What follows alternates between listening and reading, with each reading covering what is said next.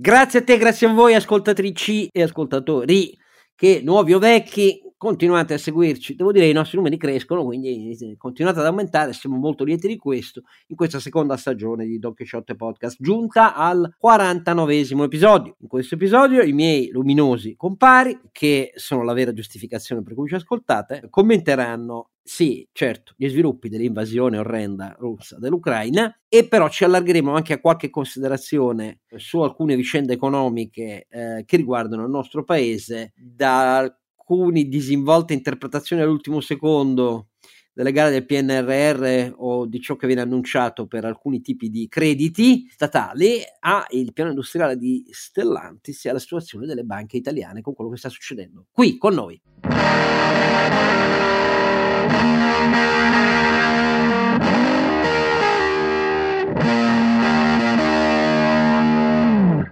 All'inorridito Don Chisciotte, Oscar Giannino, per eh, siamo ormai alla fine del sesto giorno di invasione, eh, che però sta cambiando la storia del mondo, è così, molto più di quanto Putin immaginasse. Eh, si aggiunge la voce altrettanto inorridita, ma di diversa tempra e peso specifico, dei due suoi compari, innanzitutto Sancio Panza. Renato Cifarelli, che vi ricorda come al solito il sito don chisciotte podcast punto it.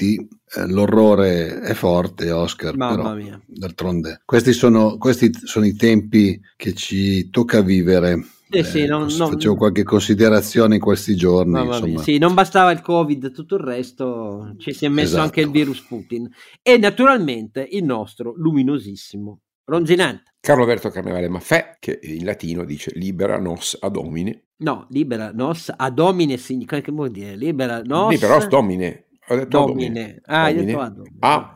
ah domini malo, ecco, ma... io non, non, bo, non posso aiutarvi. Libera nos domine. Non, non contate su di me quando parlate di cultura. No, no, no, potrebbe, qui non è una potrebbe cultura, mai qui. Essere, perché là privativo regge l'ablativo e non regge naturalmente no, no, il vocativo. No. Però detto, detto tutto questo, allora eh, rapidi flash. La situazione militare ha preso una piega diversa dai piani iniziali, ma è una piega molto preoccupante, eh, perché va bene parlare ed esaltare e glorificare l'eroe resistenza di un popolo che ha riscoperto la sua convergenza nazionale di fronte all'invasore russo, verissimo, però insomma quello che si vede è che il fallimento del tentativo dell'autoscioglimento delle forze armate che si consegnavano, quelle ucraine, eh, a Putin, ha indotto un ripensamento generale, un ripensamento generale dovuto anche a complicazioni logistiche nelle catene di rifornimento, se si allungano le colonne all'interno dell'Ucraina, eh, e all'inesplicabile ancora mancanza totale di controllo dello spazio aereo ucraino da parte dei russi. Questa è una cosa, per esempio, su cui n- non è chiaro quale, quale sia il vero motivo, stante la sproporzione di eh, sistemi eh, radar early warning e la sproporzione delle piattaforme aeree che sono schierate da parte dei russi nei confronti di quelle ucraine, che avevano poche decine di MiG ventinove ehm, e di Sukhoi, dei quali un buon numero però è stato distrutto sulle piste. Quindi insomma, detto tutto questo, però il riorientamento delle azioni militari è evidente nelle ultime, è diventato evidente nelle ultime quarantotto ore oramai, cioè sui tre fronti eh, ci sono due fronti più caldi. Quali sono i due fronti più caldi? Quello da sud, dove in buona sostanza il ricongiungimento territoriale lungo le sponde del Mar d'Azov dalla, Crie- dalla Crimea al Donbass è avvenuto, non hanno ancora preso eh, Mariupol, ma ci siamo, insomma, e quindi c'è un continuum territoriale oramai sul Mar d'Azov dalla Crimea alle due finte repubbliche del Donbass. E la cosa importante è la caduta di Kherson, Kherson che eh, sta eh, nella direttrice nord su questo teatro meridionale. Significa che di là poi si può immaginare che le colonne russe proseguono verso il nord, ci sono più di quattrocento chilometri da fare per arrivare a Kiev di là, ma il ricongiungimento di forze russe dal sud, da Kherson, dal teatro meridionale, Uh, verso il nord, taglierebbe in due l'Ucraina, tutta la parte orientale a quel punto, anche con le città e le forze resistenti, non avrebbe più continuità territoriale di rifornimento con la parte occidentale, che è quella verso la Polonia e a nord la Bielorussia. Eh, questo significherebbe il venir meno di ogni possibilità di uh, rifornimento per gli ucraini, da quello alimentare a quello naturalmente di strumenti militari, ma nella realtà gli osservatori occidentali militari pensano che la vera strategia sia quella appunto di affettare a metà l'Ucraina e prendersi la parte orientale. Questo è il punto vero. E la parte occidentale trattare a quel punto un armistizio per cui la parte occidentale, cioè quella fino a Lviv, l'attuale capitale che ha sostituito di fatto dal punto di vista internazionale con tutte le ambasciate traslocate là, la vecchia Leopoli, eh, che a quel punto diventa però soggetta nelle condizioni armistiziali alla smilitarizzazione totale, e a quel punto in realtà quello che si, pre- si prefiggeva eh, Putin è praticamente ottenuto, certo con moltissime migliaia di morti sul campo, con durissimi attacchi da fuori alle grandi città, eh? Perché quello che sta avvenendo è che non entrano, come molti dicevano, i mezzi corazzati russi all'interno delle città perché temono la reazione di missili anticarro, eh, di un combattimenti casa, casa per strada, e temono anche l'elevato numero di vittime per i russi, non certo con le civili ucraini, e si devono guardare da questo perché già i caduti russi sono molto elevati, anche se lo prendendo sul serio le quattrocentottantanove vittime in sei giorni dichiarate dal Ministero della Difesa, stiamo parlando di vittime molto superiori alla soglia eh, che dà fastidio al regime in Russia, perché questa volta i caduti sono dichiarati, non era come in Afghanistan che non venivano dichiarati e le famiglie non potevano in nessun modo onorarli, eh, qui quando arrivano le autorità locali russe hanno già iniziato a stanziare i soldi per le famiglie, questa roba si arriva a diverse migliaia, inizia a creare un problema più di quanti non ne abbia a casa sua eh, Putin. Però quello che si vede sul campo è la manovra, che è un grande problema per l'Occidente, perché significherebbe che però sul campo, se va così, eh, c'è poco da dire. Putin eh, è riuscito a ottenere gran parte di quello che voleva. Ecco. Dopodiché, se questa è la situazione militare, è detto che Zelensky si sta comportando in maniera magnifica, come i russi non si aspettavano, dal punto di vista della coesione nazionale, dalla volontà di resistenza, dalla capacità di essere ogni giorno protagonista di eh, molti interventi sulle sedi internazionali che hanno cambiato anche addirittura l'atteggiamento dell'Europa di fronte a una richiesta che era inaccettabile, perché la richiesta dell'entrata subito nell'Unione Europea, ve l'abbiamo già spiegato, è una cosa che fa pugni con le procedure del trattato, però diversi paesi, avete visto, hanno iniziato a dire dobbiamo per forza riconoscerci di qualcosa, prima di cosa? Prima che la situazione sul campo faccia decadere um, l'avvio almeno di un processo di associazione nel quale bisogna immaginare che a quel punto l'Occidente deve salvare Zelensky dall'arresto, perché deve considerarlo il vero capo di governo di un'Ucraina illecitamente occupata, capo di un governo in esilio o spostato in un altro territorio. Questi sono i veri sviluppi che le cancellerie e i vertici militari dell'Occidente si stanno, si stanno ponendo in queste ore. Però a fianco di tutto questo c'è l'effetto che ha iniziato a manifestarsi subito in maniera durissima, molto vasto, delle misure del secondo giro, del secondo round di sanzioni economiche che picchiano durissimo sulla Russia, molto duro, dalla banca centrale, dal fatto che già oggi la Russia praticamente non può condurre operazioni di vendita del gas e petrolio in nessuna valuta straniera che non sia il renminbi cinese, è già così, anche se non abbiamo dotato le sanzioni su um, Gazprom Bank, è già così di fatto, eh, sul fatto che la, la lista che è arrivata a settecento persone eh, di vertici russi, politico-militari, a cominciare da Putin, dai suoi ministri, ehm, vertici militari, gli oligarchi non possono più fare niente né mettere piede eh, in Occidente, e si capiscono quindi decisioni come quella di Abramovich di salutare il Chelsea e così via. Ecco, tutte queste sanzioni che cosa significano per i russi ordinari? Significano un'inflazione almeno del trenta quaranta per cento. Naturalmente sono stati imposti dalle autorità russe, non solo si è raddoppiato il tasso di interesse, ma mh, di fronte al fatto che il rublo cade a terra, la svalutazione e l'impossibilità di poter operare in altre valute per i russi significa beccarsi un impoverimento del trenta quaranta quarantacinque per cento del potere d'acquisto. Questo è l'effetto che si riverbera su tutti, in particolare su chi, e sono milioni e milioni in Russia, non se la passano poi molto bene, e questo è un effetto molto pesante. Molto pesante. Immaginare un effetto sostitutivo della Cina, certo sarà storicamente, se le cose andassero così, eh, la valvola di sicurezza che i russi pensano di azionare. Ma attenzione, perché la Cina, e qui ho chiuso prima di passare a Carlo Alberto, la Cina alle Nazioni Unite eh, non ha mica votato insieme alla Russia. La Russia ha di fronte alla risoluzione di condanna molto esplicita, a dirvi la verità, dell'invasione russa, tutto chiamato coi termini giusti, ha visto l'ambasciatore russo intervenire in una maniera abbastanza ridicola, dicendo no, noi interveniamo ai sensi de- della Carta dell'ONU per autodifesa e non colpiamo civili, entrambe due menzogne gigantesche, basta vedere quello che i filmati ci propongono ogni giorno sul fatto che non colpiscono i civili. Ma il momento, il problema è che al momento del voto, a votare il no insieme alla Russia,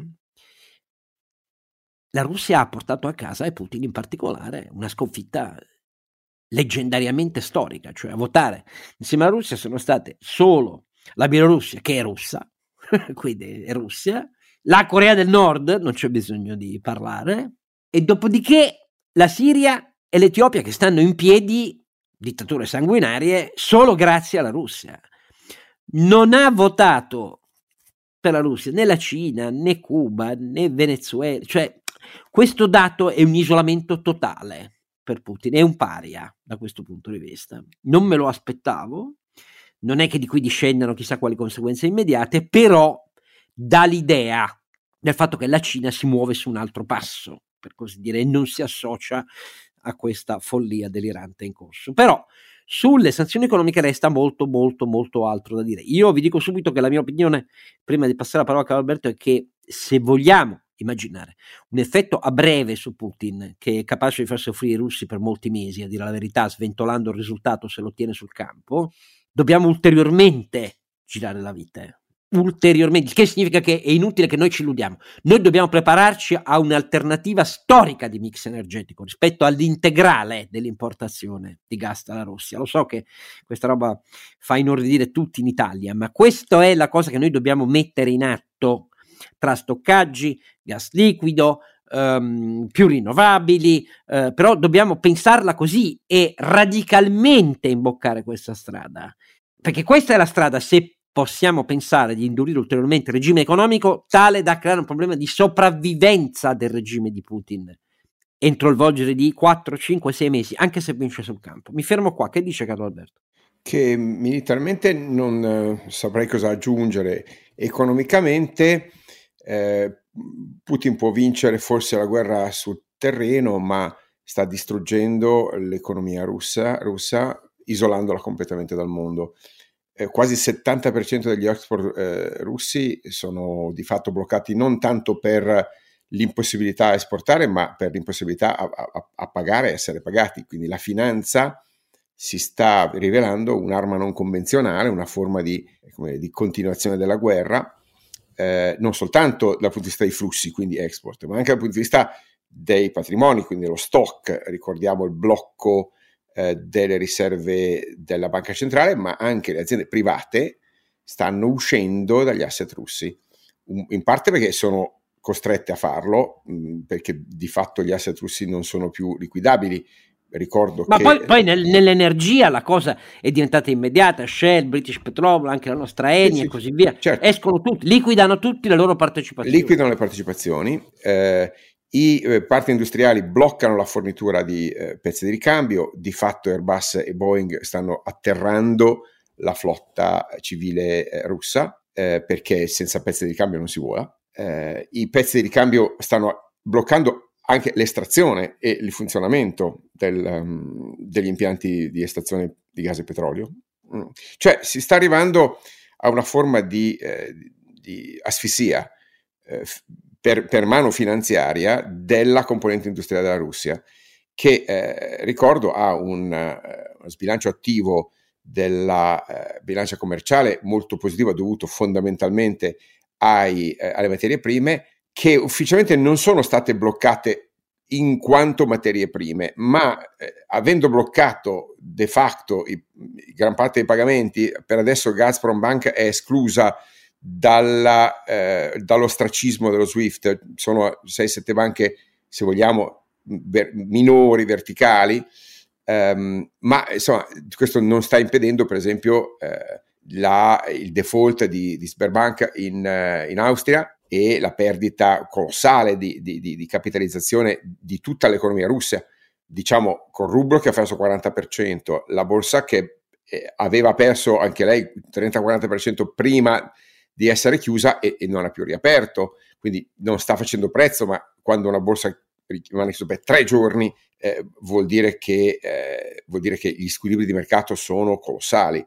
Eh, l'altro elemento però, se posso dire, è che eh, finché la Cina fa da sponda, finché la Cina diplomaticamente non si impegna a rimanere nell'astensione, in una sorta di neutralità che dice siamo favorevoli alla sovranità ma non condanniamo esplicitamente l'azione russa, anche se non la chiamano azione militare speciale ma la chiamano a, a tutti gli effetti guerra, eh?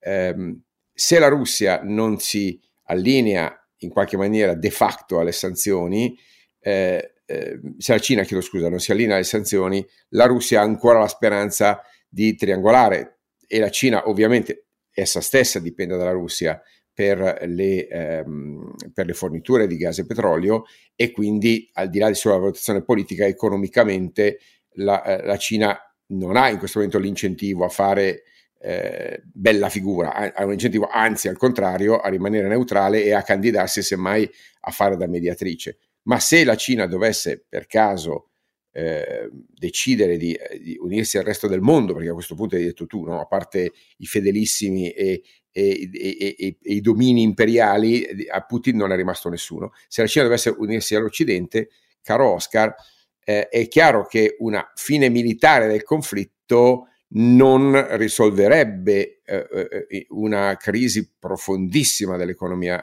russa, che non so a dove potrebbe portare, cioè la, l'economia russa viene strangolata a questo punto, e eh, le conseguenze possono essere di qualsiasi genere, insomma, compreso il fatto che ovviamente la Russia diventi uno stato fallito, uno stato non più in grado di far fronte ai propri impegni, anche se ha ehm, eh, enormi riserve che potrebbero mantenerla teoricamente in vita, ma ripeto, i flussi finanziari, la liquidità non sarebbe disponibile. Vedremo. Tu pensi che questi effetti, so che è una domanda delle mille pistole eh, ed è un pistola che te la fa, ma questi effetti, per come sono disegnati oggi, bastano per un ragionevole calcolo che entro pochi mesi si arrivi alla soglia della insostenibilità? Dipende molto dalla Cina, cioè se la Cina non aiuta la Russia, anche se lo si limita a fare quello che sta facendo oggi, eh, la Russia non è in grado di, funzio- di far funzionare le automobili, e i treni, gli aeroplani, non è in grado di, di scambiare beni e servizi, può, può sopravvivere per carità, Ma, eh, ma certamente va in, va in, in una crisi da, da perdita del venti trenta per cento del P I L, una cosa senza precedenti, una, una roba da carestia, eh, e bisogna vedere che cosa dice la, la società russa di fronte a questo, se è pronta a pagare per quel pezzo di Ucraina che sicuramente si porteranno via, se questo prezzo eh, vale, vale la candela, insomma. Vedremo, perché la mia opinione è che l'evoluzione sul campo pretende oramai ancora parecchi giorni prima di arrivare ai suoi effetti, e nel frattempo l'Occidente deve stare in perenne consultazione per vedere se aggiungere, e soprattutto quando si arriverà a capire che le richieste armistiziali sono l'ulteriore passo da cui prevedere lo sviluppo di quello che ha in mente Putin. Putin non, è, non si ferma qua, questo è il punto. Quindi secondo me il giro di vite è da iniziare a considerare, e sono certo che stanno già considerandolo, ecco perché eh, la differenza è stata proprio l'ultimo round rispetto al primo, che era troppo timido, e, e vedremo da questo punto di vista che cosa succede. Do una domanda ad alcuni ascoltatori che mi hanno scritto dicendo: ma perché voi non parlate della richiesta ucraina? Ci avete parlato di quella per l'Unione Europea, eh, la NATO non è in discussione, Eh, però la no-fly zone. Allora io dico solo questo: la no-fly zone si può fare perché sia efficace eh, mettendo insieme apparati di eh, controllo elettronico eh, di uno spazio aereo. Ci sono piattaforme oramai da trenta anni sempre più evolute, eh, si iniziò con i vecchi Boeing sette zero sette modificati, da cui sono nati il Sentry, l'A W A C S e così via. Quindi si fa con sistemi di controllo eh, radar aereo su superfici estesissime uh, della, che accertano qualunque movimento eh, nello spazio aereo, e poi lo passano a mh, dei velivoli militari che devono a quel punto tutelare la no-fly zone, a costo di, se sono ostili eh, i velivoli che la violano, usare le armi. Questa cosa porta inevitabilmente però il fatto di dover prevedere aeronautica militare della NATO che si occupano non solo della prima cosa sullo spazio aereo ucraino, ma della seconda. Cioè significa un contatto diretto e scontro diretto tra l'aeronautica NATO e quella russa. Questa cosa non avverrà, eh, ve lo dico con assoluta certezza, non avverrà. La NATO non ha intenzione di avviare uno scontro diretto con le forze russe, in questa fase almeno, perché vi ricordo che per trattato può farlo, e a quel punto dovrebbe farlo, articolo cinque, solo in caso di aggressione a un paese membro dell'alleanza. Possiamo considerarla uno scrupolo formale, ma eh, le alleanze difensive nascono su questo presupposto. C'è un'altra modalità per farlo, con velivoli di tipo um, di awareness elett- eh, di um, controllo elettronico um, che circuitano al di fuori dello spazio ucraino, ma i cui mezzi sono così potenti che sommandoli eh, coprono circa due terzi del territorio ucraino. Questo potrebbero fare i velivoli NATO. Eh, ci si potrebbe affiancare dei velivoli di disturbo delle emissioni elettromagnetiche mh, con effetti abbastanza devastanti sia sui congegni dei missili eh, terra-terra russi, sia ovviamente degli apparati elettronici di tutti i loro velivoli militari che svolgono missioni sul cielo dell'Ucraina. Se si facesse questa seconda cosa sarebbe comunque un intervento diretto di tipo militare, e la NATO questa seconda cosa non lo può fare, può fare solo la prima, e anche questa è molto impegnativa perché i russi ti tirerebbero, li tirerebbero giù quegli aerei, ci proverebbero a tirare. Quindi non la faccio lunga tecnicamente, ma vi dico che questa richiesta espone la NATO a intervenire al di fuori del suo trattato, e questo la NATO non può farlo. So che molti saranno delusi dalla mia risposta, però io sto a come funziona la nostra alleanza, non a come vorrei personalmente per sostenere gli ucraini, e così bisogna ragionare a freddo. Um, detto tutto questo, però non hai eh, ancora scu- commentato dei droni, cioè, leggo e cerco di capire eh, che stavo arrivando, i turchi, ah, perfetto, i turchi dimmi, dimmi, no, no, no, dimmi, dimmi. no no perché i turchi hanno fatto grandi risultati militari usando i loro T B due, e sembra che eh, li stiano usando anche gli ucraini, e eh, con colonne militari ferme lunghe sessanta chilometri, diciamo i droni sembrano l'arma perfetta. Allora, questo è la, l'esercizio sul campo che la Turchia dagli ultimi anni sempre più sta facendo come braccio armato della sua geopolitica. Quei droni la Turchia li ha dati eh, del duemilaventi duemilaventuno a cavallo, nella guerra tra Armenia e Azerbaijan, le ha date all'Azerbaijan, che in teoria era molto più debole dell'Armenia come dispositivi militari. Naturalmente la Russia stava per l'Armenia, mentre Erdogan, siccome gli azerbaigiani sono musulmani, stava con l'Azerbaijan.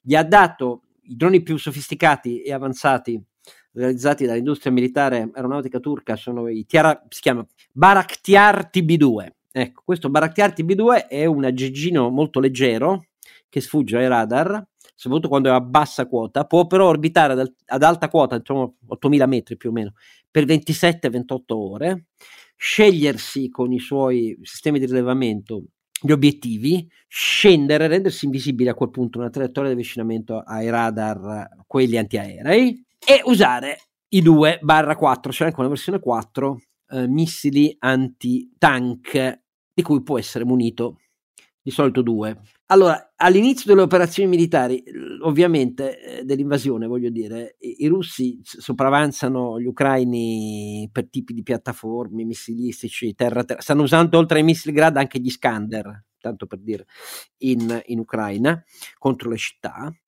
Uh, ma i russi sono deboli sui droni, sono deboli. E, e hanno sviluppato enormi sistemi d'arma eh, missilistici in tutti questi anni. C'hanno i missili personici che la NATO e l'Occidente e gli Stati Uniti non hanno, ma sono deboli da questo punto di vista. L'Ucraina dichiarava di averne sessantasei di questi droni, di cui si pensa che una trentina siano i Baraktar eh, T B due dati dalla Turchia. Di sicuro alcune delle immagini che abbiamo visto di veicoli meccanizzati o blindati delle colonne russe messi fuori combattimento con un missile all'alto, per tipo di telecamera e per chi segue queste cose, erano sicuramente eh, i Baraktar T B due turchi, che la Turchia fornisce in questo caso anche con eh, l'assenso della NATO, per così dire. ed è espressione di questa politica a doppia faccia che Erdogan ha con Putin. Eh, ai turchi è già capitato di abbattere un paio di velivoli russi negli anni alle nostre spalle. Poi lui è abilissimo con Putin a tenere i piedi in due staffe, però di fatto la Turchia non è come la Cina che osserva a distanza. Lì i suoi droni, che sono maledettamente efficaci, che fanno abbastanza paura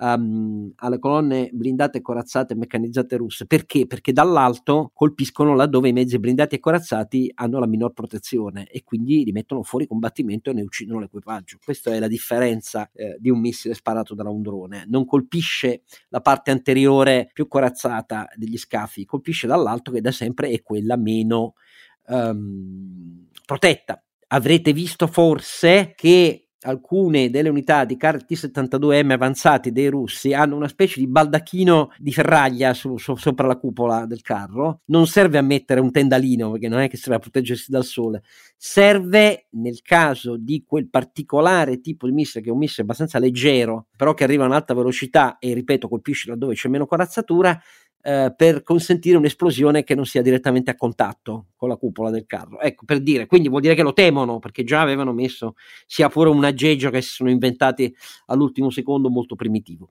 Um, non basta però eh, a neutralizzare la sproporzione di forze in campo che c'è, perché è troppo elevata, e per quanto ne possano avere qualche decina eh, di questi droni, purtroppo non basta, ne dovrebbero avere molti, molti, molti, molti di più. Però la cosa singolare è che funzionino ancora i loro sistemi di collegamento basi droni. Ecco, cioè i russi non sono riusciti ancora a, ad azzerare il potere aereo dell'Ucraina, quantomeno di controllo elettronico. Questo è molto singolare, perché tutti si aspettavano il contrario, però non voglio entrare troppo in questi dettagli per passare invece ad alcune vicende italiane. Uh, da dove vogliamo cominciare? Io farei due esempi e poi vi cedo la parola, eh, per i quali dobbiamo anche ringraziare eh, i nostri ascoltatori. Eh, il primo esempio, molto preoccupante, è la piega che stanno prendendo i bandi di realizzazione del P N R R, che riguarda Uh, uno dei pilastri fondamentali della riforma della giustizia voluta dal ministro Cartabia. Voi sapete che uno dei pilastri fondamentali è quello, per smaltire meglio l'arretrato, di costituire l'ufficio del processo. E l'ufficio del processo serve proprio a, mh, sia pure durata limitata ai due anni e sette mesi che restano di fronte a noi di vigenza del P N R R, ad aprire Uh, dei centri di competenze professionali già certificate e già operative uh, nel mondo della legge, per affiancare i magistrati in un lavoro preventivo rispetto a loro, um, che però è volto allo smaltimento, cioè redigere già uh, rispetto ai procedimenti pendenti lo studio delle controversie della giurisprudenza, predisporre le bozze di provvedimento e anche collaborare eh, alla raccolta, rispetto al fascicolo processuale, nei diversi punti di avanzamento delle prove da portare in giudizio. Quindi è un compito molto delicato. Cosa succede? Succede che ehm, rispetto al eh, bando del decreto attuativo dell'ufficio del processo della riforma ehm, Cartabia, partecipano, perché questo era stato previsto ed era una svolta molto positiva, numerosi avvocati. Anzi, nell'esame, perché c'è un concorso che è stato bandito, uh, nella prova di concorso il fatto di essere abilitati alla professione forense veniva giustamente considerato uh, un uh, titolo abilitativo uh, a cui si conferiva un punteggio elevato, ed è inevitabile e giusto che sia così, come è chiaro. Uh, visto che è inipotizzabile immaginare, no? uh, leve straordinarie dei magistrati. I magistrati da mh, mettere in carriera si fanno con i concorsi per magistrati, ma non avevano i tempi immediati di questo tipo di concorso, volto appunto alla creazione nel più breve volgere di tempo possibile degli uffici del processo in tutte le procure penali e civili del nostro paese. Che cosa succede? Che in particolare per quello civile, quando oramai vinto il concorso, ottenuta l'assegnazione, spesso molti hanno richiesto non a caso un'assegnazione in un distretto giudiziario diverso da quello cui esercitavano già la professione forense, per un elementare eh, criterio di ehm, autotutela da ogni eventuale conflitto di interesse, no? Beh, giusto così. Eh, però che cosa succede? Succede che improvvisamente, dopo mesi di silenzio, quando già molti stanno per eh, entrare negli uffici del processo a cui, vinte le prove di concorso, sono stati assegnati, il ministro Cartabia, il diciassette febbraio scorso, in audizione al Parlamento, dice che va benissimo, sono benvenuti tutti gli avvocati che hanno vinto il concorso. Però aggiunge una cosa che nei bandi di concorso non c'era scritta, e cioè che per i vincitori diventa incompatibile lo svolgimento dell'attività professionale, al punto tale che dice che chi ha vinto il concorso deve automaticamente autosospendersi dall'ordine, e se non è così l'ordine li deve autosospendere. Cosa succede? Succede che ha numerosi avvocati che hanno vinto il concorso, eccetera, eccetera, non avendolo saputo prima, si trovano adesso nella condizione, vinto il concorso, di dover decidere: entro l'ufficio del processo e rinuncio del tutto a ogni mia attività professionale per tre anni? E che clienti trovo dopo, alla fine?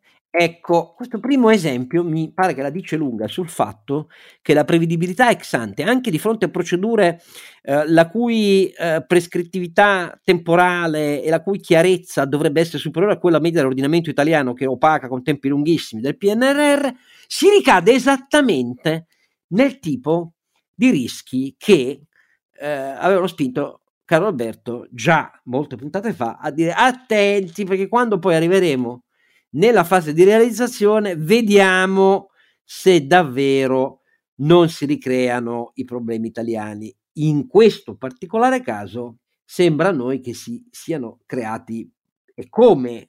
Oltretutto non se ne è praticamente occupato nessuno, è una questione che riguarda solo gli avvocati, e peccato però che sia una lesione di fondo al presupposto per cui è nato molto positivamente questo istituto, cioè l'ufficio del processo. Eh, non è che dopo che gli fai vincere il concorso dici: però bello, adesso tu per tre anni non guadagni più niente dalla tua attività, anzi ti sospendi. E questo, diciamo così, è un primo esempio. C'è un secondo esempio che in questo caso non riguarda il P N R R, o meglio sì, riguarda una tranche di fondi che il P N R R mette a disposizione, e, e in questo caso eh, stiamo parlando eh, di eh, contributi al turismo in forma che può essere sia di credito d'imposta che a fondo perduto.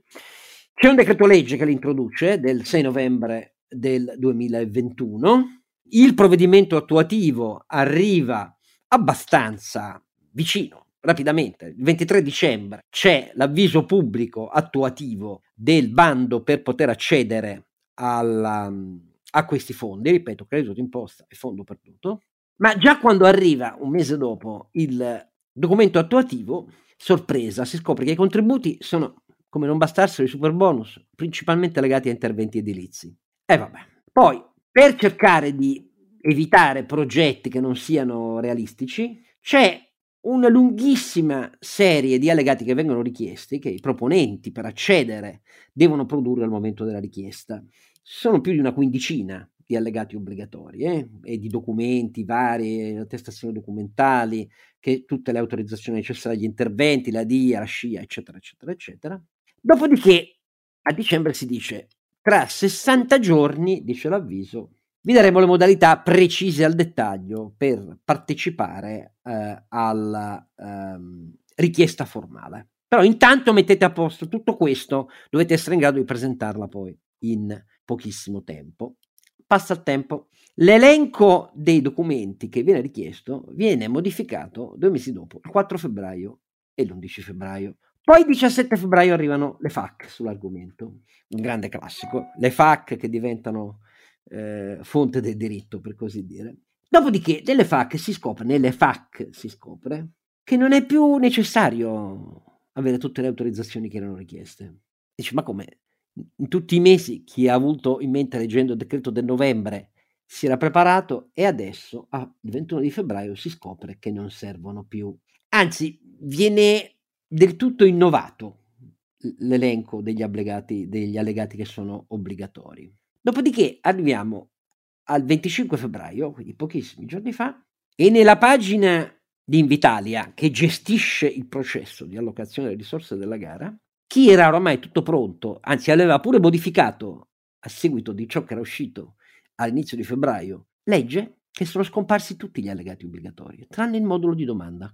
E quel che si chiede è solo l'asseverazione di un tecnico sulla congruità ai tempi, sulla realizzabilità e i tempi di realizzabilità, un parere di un professionista, un professionista amico, a quel punto non si nega a nessuno. Eh? Questo modello di attuazione totalmente alieno dalla serietà riguarda non pochi milioni, quattrocento milioni di fondi P N R R destinati al privato. Il nostro amico Zanini, che si occupa di turismo eccetera eccetera da anni, chiede la svolta del turismo fatto per accorpamento dell'unità media eh, dell'impresa eh, turistica, per consentire soglie di investimento senza le quali non si fa valore aggiunto e non c'è più attrattività. Secondo me ha di che mettersi le mani nei capelli, perché qui ancora una volta, come è successo per l'ufficio del processo al ministero, è il ministero e Invitalia che hanno annacquato tutto, dicendo ma sì, venite qua solo col parere di un professionista amico. Beh, vi rendete conto che abbiamo preso per il culo tutti quelli che prendevano alla lettera la serietà del bando, per il quale bisognava essere muniti di severe e serie certificazioni. Ecco, io mi fermo qua. Anche questo lo dobbiamo eh, a un nostro ascoltatore, Giacomo, eh, che io, e lo ringrazio. Però, caro Alberto, mi sembra che questo sia un quadro molto, molto, molto preoccupante, che ti dà ragione. Te lo confermo, Oscar, anche sul fronte delle partnership pubblico-privato, che erano uno degli strumenti con cui, se ti ricordi, eh, molti di noi e, e molti analisti avevano sollecitato il governo di muoversi per poter coinvolgere capitali privati e non soltanto sussidiare, fatemi dire, lavoro o interventi, specialmente per la parte infrastrutturale, per lo sviluppo di nuove tecnologie. Anche su quel fronte lì eh, la burocrazia ministeriale sta facendo devastazioni significative. Se non voglio portare casi specifici, ma sui bandi relativi alla ricerca e al trasferimento tecnologico sono previste coinvestimenti da parte di privati senza le necessarie garanzie di proprietà e di, come dire, di ritorno sull'investimento. Fondamentalmente il governo si aspetta, che ne so, delle donazioni, delle, dei contributi a fondo perduto ai privati, cioè, no, non si stanno disegnando... Il Ma lì era chiaro nel bando e nel decreto attuativo per il bando, o si scopre anche lì pochi giorni prima? Si scopre con le, fa, le famose F A Q, con le F A Q, dice, con le F A Q. Dear, dear... I ministeri emanano le norme su come esatto, si gestiscono le, i fondi del P N R R. Poi le, esatto, poi le F A Q, ti, come dire, come dicono in inglese, eh, l'italiano e l'inglese in questo convergono, ok? Eh, il, eh, non mi fate dire altro. Eh, siccome, caro Oscar, mi capita di metterci il naso su queste cose dal di dentro, non voglio fare commenti perché i bandi sono ancora aperti, ma una grande delusione perché non si fa trasferimento tecnologico in quel modo lì, distribuendo ex ante agli amici, alle cordate pre, pre, precostituite e, e senza un processo trasparente di selezione dei migliori, miliardi e miliardi di risorse pubbliche, peraltro a debito, no? Quindi con effetti dal mio punto di vista che posso prevedere essere molto discutibili in termini di traduzione poi concreta di, di, cioè di, di, di, di prototipi che, o, o di, di soluzioni che vanno sul mercato. So, sono abbastanza sconcertato, ti confesso, però ecco, non voglio dire che ero stato facile profeta, lo, l'ho detto l'anno scorso, l'ho scritto, l'abbiamo detto qui. Eh, si sta confermando il P N R R un trionfo della burocrazia che celebra se stessa e ha vi- l'ha vista come una grande festa di distribuzione esatto, dei, esatto. Eh, dei, dei, dei, dei soldi, e al riparo dell'opacità delle F A Q celebra nozze con interessi precostituiti che sono diversi dall'efficienza. Sì, non lo so se sono precostituiti, ma certamente non sono mercato e non sono merito, eh, se posso. Eh, quindi diciamo mh, già, già ero deluso dagli aspetti macroeconomici, perché il merito di questi soldi non era indirizzato all'aumento della produttività, al recupero delle quote di, di, di, di, delle catene del valore, alle tecnologie upstream, era molto a valle, molto da adozione, molto a tecnologie basso valore aggiunto, molto disperso, molto su eh, badili, eh, calce, cazzuola e, e carioca, cioè su robe iperfisiche e pochissimo su cose eh, di proprietà intellettuale, compreso il livello di ricerca, eh, compreso il livello di ricerca. Ehm, e niente, questa intuizione, questo sospetto purtroppo è in, in via di, conf- di, di conferma. Spe- felicissimo di essere smentito, ma questa è una previsione, lo vedremo poi de- dall'assegnazione dei bandi che cosa succederà, ma se queste sono le premesse non mi aspetto niente di buono. In compenso posso dire ci sono un paio di novità interessanti sul mercato italiano. Una è eh, il piano strategico di Stellantis, hai citato, eh, eh, presentato di, di fatto primo di marzo, che celebra, e qui come dire, onore e chapeau a Carlos eh, Tavares, celebra l'evoluzione di Stellantis verso direzioni che a me fanno molto piacere, no? Eh, posso dire, il software, le tecnologie, i servizi, la gestione dei cicli di vita. Quindi, invece di parlarci di quante macchine pensa di vendere, Tavares ha detto come pensa di modificare il modello di business di un costruttore di auto e, di, e pensa di farlo prendendo a prestito, fatemi dire, le esperienze di una Tesla da una parte, di una Apple dall'altra, di, di, di modalità di una, posso dire, di una Toyota dall'altra ancora, insomma, decisamente più avanti su questo, eh, che non fanno aumentare il volume di macchine vendute, ma fanno aumentare, aumentare significativamente il valore, eh, aumentando di quattro volte per esempio i segmenti premium, Maserati, Alfa Romeo D S, ma soprattutto allungando la vita utile del mezzo. E qui ovviamente l'evoluzione verso il, eh, l'elettrico è una grande scommessa. Non c'è solo l'elettrico, c'è anche l'idrogeno, c'è anche il fuel cells, ma soprattutto l'idea che eh, Fiat debba diventare un'azienda di software, no? eh, investendo in eh, piattaforme high-tech brain, smart cockpit, autodrive, promettendo che già nel duemilaventidue arriverà la level tre, scusa, cioè la level due plus di guida autonoma, e la level tre arriva tra un paio d'anni. Insomma, c'è stato tantissimo software, tantissima tecnologia vera, oltre che la promessa al duemilatrenta, cento per cento di vendite elettriche in Europa. Però, come dire, quello direi quasi obbligatorio. Il problema è come arrivarci. E mi sembra eh, che Fiat stia prendendo una...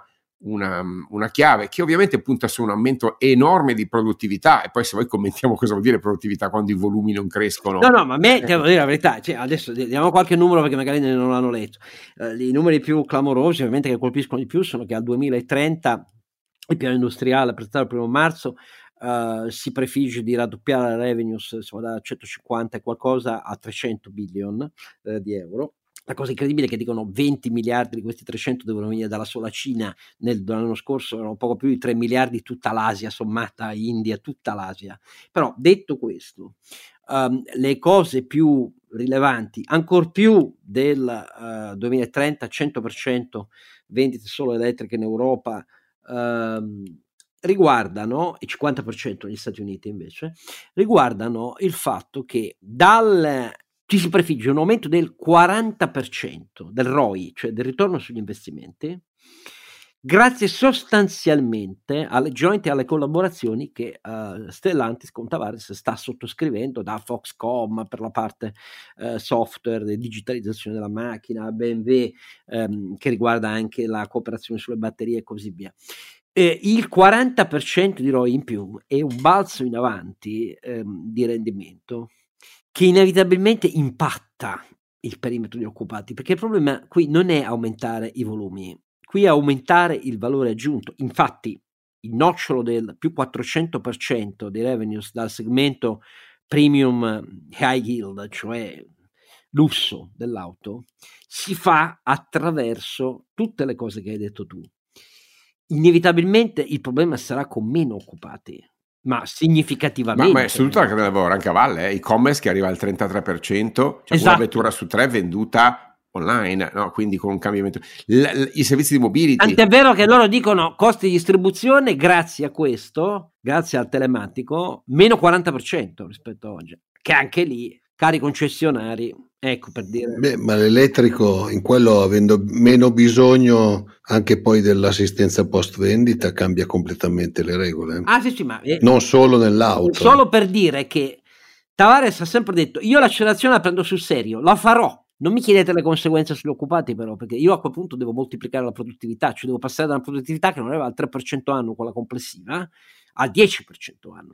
E il dieci per cento lo raggiungo grazie al potenziamento di tutto ciò che è più avanzato, che si fa fuori, non in azienda, con collaborazioni. E quindi questo, ripeto, non c'è bisogno di altre parole per capire che cosa ci aspetta se prendiamo sul serio l'accelerazione. Lui la prende sul serio, come è ovvio, e come fanno tutti i big player eh, dell'auto. Chissà in Italia chi ha capito quel piano industriale, secondo me l'hanno capito in poco. In, in, a fianco a questo c'è anche un'altra novità Adesso aspettiamo di capire cosa succede a, a Unicredit e Intesa per la loro sovraesposizione sulla Cina. Beh, però eh, intanto questo è già successo, hanno perso una ventina di miliardi di capitalizzazione, ridendo e scherzando, e cioè quasi tutta la loro esposizione sulla Russia, che ricordo era al record storico d'Europa, cioè il venti, venticinque miliardi circa, in linea con quella della Francia. Quindi Italia e Francia hanno beccato la scopola più grande e il mercato ha fatto una correzione che di fatto è un write-off di, di, di, del settanta-ottanta per cento de, degli attivi che hanno in, in Russia. Quindi ha detto quella roba lì non la recuperate più per quattro quinti,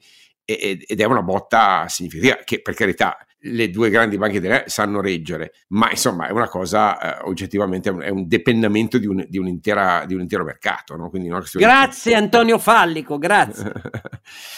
Senti, noi invece sono usciti, è uscita a quella della C I S L, eh, a cosa, First C I S L, una bella analisi aggregata sui conti economici delle Big, big Five, no? Quindi Intesa San Paolo, Unicredit, Banco B P M, Biper e M P S, che dimostra una cosa secondo me interessante, che è giusto che lo sappiano gli ascoltatori, e cioè che per la prima volta nella storia le commissioni nette, cioè quello che paghiamo, come dire, per la gestione dei nostri risparmi, per i conti correnti, hanno superato gli interessi netti eh, nel duemilaventuno.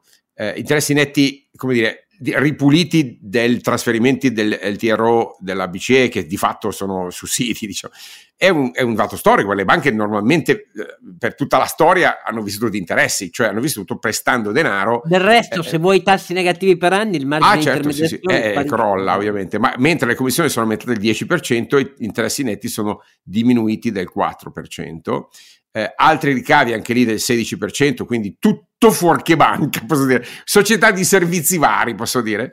Eh, il, che, il, tutto questo non ha cambiato radicalmente i proventi operativi, che sono aumentati solo del quattro virgola due, sto parlando sempre delle prime cinque banche. Perché il risultato netto invece è raddoppiato da sette miliardi a quindici? Perché sono ridotti, sono dimezzate le rettifiche nette sui crediti, cioè, fatemi dire, la ripulitura di bilancio per Eh, i prestiti o i crediti inesigibili, che però devono ancora scontare il rientro dall'emergenza di, ehm, dei prestiti garantiti dallo Stato.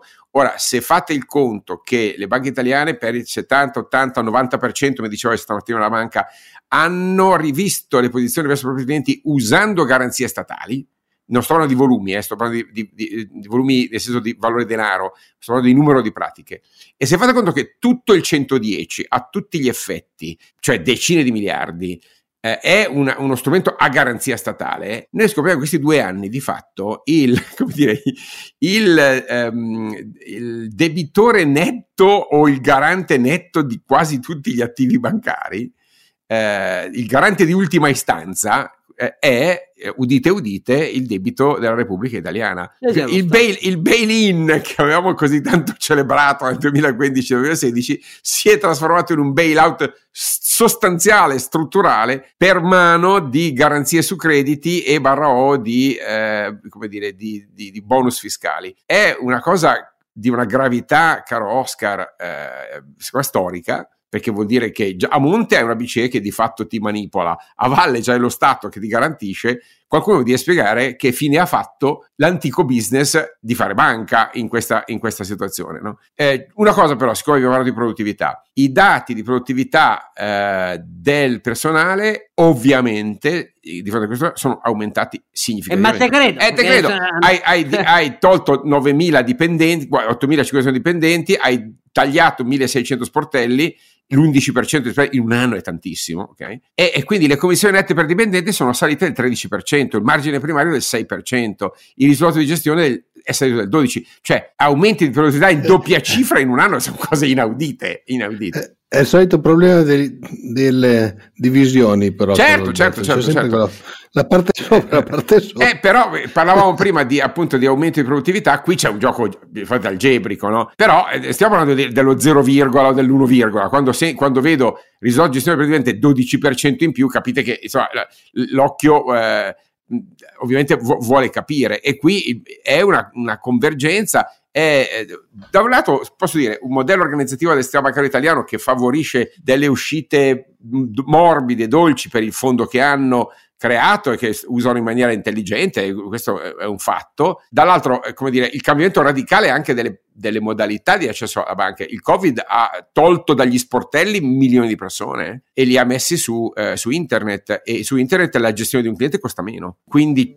li ha obbligati. Li ha obbligati. Sicuramente era chiusa le banche, dovevi prendere appuntamento, non te la davano dopo due settimane. Già, anche oggi non è proprio semplicissimo andare in filiale. Ehm, per cui c'è un, una, una combinazione per cui fare banca, nel senso di prestare soldi a un tasso di interesse positivo, è diventato quasi marginale. Eh, invece f- fare servizi, commissioni, gestioni sul, sul, sul risparmio eh, è diventato l'affare principale, con una cosa però che va detta: questi livelli di commissioni non sono sostenibili, perché una volta il, le commissioni di gestione, in particolare diciamo del risparmio, del, del risparmio gestito, erano una frazione del Eh, dell'interesse netto che li, il cliente, che il risparmiatore portava a casa. La faccio semplice: se io eh, investendo cento euro portavo a casa il quattro per cento netto per me, eh, la banca portava a casa il due per cento, quindi metà, ok? Ehm, oggi la banca porta a casa sempre il due per cento, forse il due virgola cinque per cento, io porto a casa lo zero virgola cinque per cento, cioè la banca porta a casa il quadruplo, il quintuplo di quello che porto io. Prima portava a casa la metà, cioè una frazione, oggi porta a casa un multiplo. Non è tollerabile tutto questo, e questo l'E B A lo sa, lo, lo, e le direttive MiFID e, e gli interventi sulla, sulla filiera del risparmio vanno in quella direzione. I numeri che ci stanno dicendo sono però che questa direzione necessaria è ancora di là da venire. Oggi stiamo mantenendo le banche a tutti gli effetti, o con sussidi della B C E, o con garanzie dello Stato, o cedendo loro una quota, come dire, di maggioranza del, degli scarsi rendimenti dei nostri risparmi. Non sono sicuro che sia questo il modo migliore per gestire un sistema finanziario, caro Oscar. Eh, ricordiamo a chi ci ascolta, eh, noi da mh, nei dieci anni superiori al duemiladiciotto, dei, dei dieci anni precedenti al duemiladiciotto, avevamo già visto il numero totale dei bancari italiani, dei dipendenti del sistema bancario italiano, diminuire di novantamila unità. Ecco, adesso siamo a oltre centoventimila. Um, tutto questo, che poi spiega la maggiore produttività bancaria, avviene perché, a differenza di altri settori, uh, c'è il fondo esuberi bancari. Il fondo esuberi bancari oramai ha ventidue anni di vita, è finanziato sostanzialmente dalle banche e ha consentito prepensionamenti di massa anche a cinquantatré anni. Questo è il punto vero, che a me non convincono per niente, a dirvi la verità. Però il problema è, è che le banche lo hanno pesantemente utilizzato nella formula del licenzio tre, ne assumo uno, uno e mezzo, attraverso trattative con i sindacati. Tutto questo processo è stato molto governato col consenso sindacale. Eh? E lo capisco, però quando si va in pensione a cinquantatré anni non è molto difficile il consenso, anche con una copertura dell'assegno Uh, molto elevato rispetto alle retribuzioni precedenti. Tutto questo naturalmente nel mondo I N P S, eh, caro Carlo Alberto, è assolutamente impensabile, cioè questo è il piccolo problema. Noi continuiamo ad avere sistemi paralleli uh, del pensionamento e dell'accompagnamento. In, nel caso per esempio del fondo esuberi bancario dura sessanta mesi l'integrazione, sessanta mesi, eh? Quindi stiamo parlando di un numero di mensilità significativamente più basso eh, della C I G ordinaria e tanto più della NASPI. Poi ci sono le C I G straordinarie per caso di crisi d'impresa, ma in quel caso col piffero che prende gli stessi soldi che prendono per sessanta mesi i bancari esodati. E però continuiamo a convivere con sistemi previdenziali di garanzia eh, sociale che sono completamente antipodici, che è un paese di matti questo, scusate se ve lo dico, perché eh, le, ai bancari diamo tutto questo e agli altri assolutamente no. È giusto? Eh, direte sì, ma sono le banche che lo pagano. Sì, ma ripeto, è giusto? Eh, no, non è giusto, questa è la verità. Però detto tutto questo, eh, io penso che quei margini di commissioni Eh, di gestione, ne ho scritto su Repubblica due settimane fa, rappresentino un gravissimo conflitto di interessi.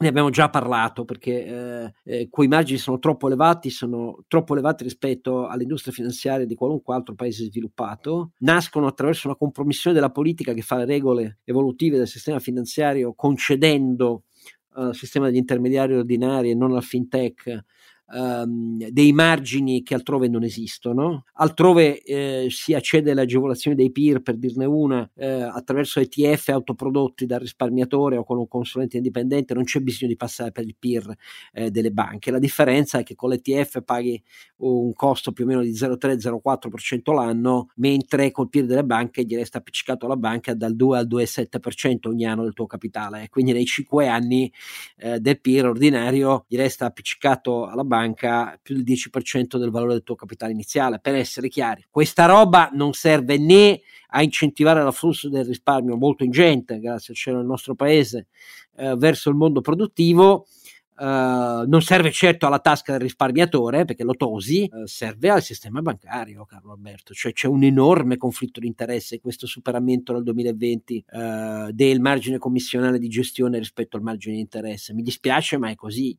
Cioè non è un fenomeno fisiologico, è patologico, o no? Sì, è vero, è così. In effetti però servono banche più efficienti, servono banche più digitali. Ci ho detto, come dire, le banche che abbiamo sono più sane di, di cinque anni fa, bisogna dirlo. Oh, come no? Cioè, come hanno no, come... Eh, i ratio patrimoniali decisamente migliorati, gli N P L sono migliorati, scesi all'uno virgola nove, cioè cifre vero, assolutamente. Quindi bisogna dire vero, che il lavoro è stato fatto di ripulizia c'è. Però il, se gli stati patrimoniali sono stati in buona parte ripuliti, anche se c'è sotto, come dire, la spada di Damocle di una garanzia pubblica tutta da verificare, i conti economici eh, vivono ancora di un business model che va profondamente rivisto e ripensato, questo, questo è vero, che è quello che sta facendo Tavares eh, e stanno facendo le migliori nel, nel mondo dell'auto. Eh, no, non vedo nel mondo delle banche tradizionali la stessa lucidità. Il fintech ovviamente non ha questi lussi e, e parte da presupposti completamente diversi, ma il fintech a tutt'oggi è visto come una minaccia, non come un'opportunità per modernizzare il paese. È visto, è ostacolato, specialmente in Italia, iper ostacolato. Non è una bella cosa, insomma, perché no, la, con- la concorrenza, la competizione, l'innovazione vanno lasciate svolgere il loro mestiere, e alle banche tradizionali il compito, l'onere e l'onore di difendersi, ma non difendersi arroccandosi su eh, posizioni di rendite garantite. Eh, no, mi dispiace, le banche sono troppo importanti, mai come oggi lo sappiamo, mai come oggi vediamo che le banche sono, come dire, un, un'istituzione, addirittura una, un'arma impropria, abbiamo visto, no? Eh, quindi abbiamo bisogno di banche efficienti. E la figuraccia di Credit Suisse, che è una forse delle ragioni per cui addirittura la, la Svizzera, neanche il nazismo c'è riuscita, c'è riuscito, eh, ha aderito alle, alle sanzioni, o torto collo alle sanzioni del, dell'Europa, è che insomma una delle principali ban- eh, banche mondiali eh già, è, è, è ha già. fatto una figuraccia terribile rispetto a, proprio ai rapporti con la Russia. Quindi eh, fare banche è anche un atto di reputazione, Oscar, è un tema di fiducia. Ah, per loro è, necess- è necessario per uscire da una crisi epocale, quella che hanno portato a casa un pozzo di schifezze inenarrabile, a dire la verità, ecco. Ma a me interessa una cosa, Renato, tu hai qualche progetto del P N R R presentato in consorzio con altri e così via? Io quando vedo i politici con la faccia sorridente scappo a gambe levate, perché vuol dire che il business lo faranno loro e non tu. Beh, lapidario, quanto ti abbraccio, Renato, amico da una vita per la vita. Ma queste sono le cose, noi siamo dei pazzi, però io amo gli imprenditori così, c'è poco da fare rispetto ai tanti, troppi, che pensano che invece il business si faccia cappello in mano verso i sussidi di Stato. Mi dispiace, eh, sono proprio due modalità diverse, io non giudico nessuno, però penso che se in Italia ce ne fossero eh, un po' di più di questi che hanno questa idea, quella appena espressa da Renato, ed è il credo cui si ispira la sua impresa, secondo me andremmo tutti un po' meglio, a dirvi la verità.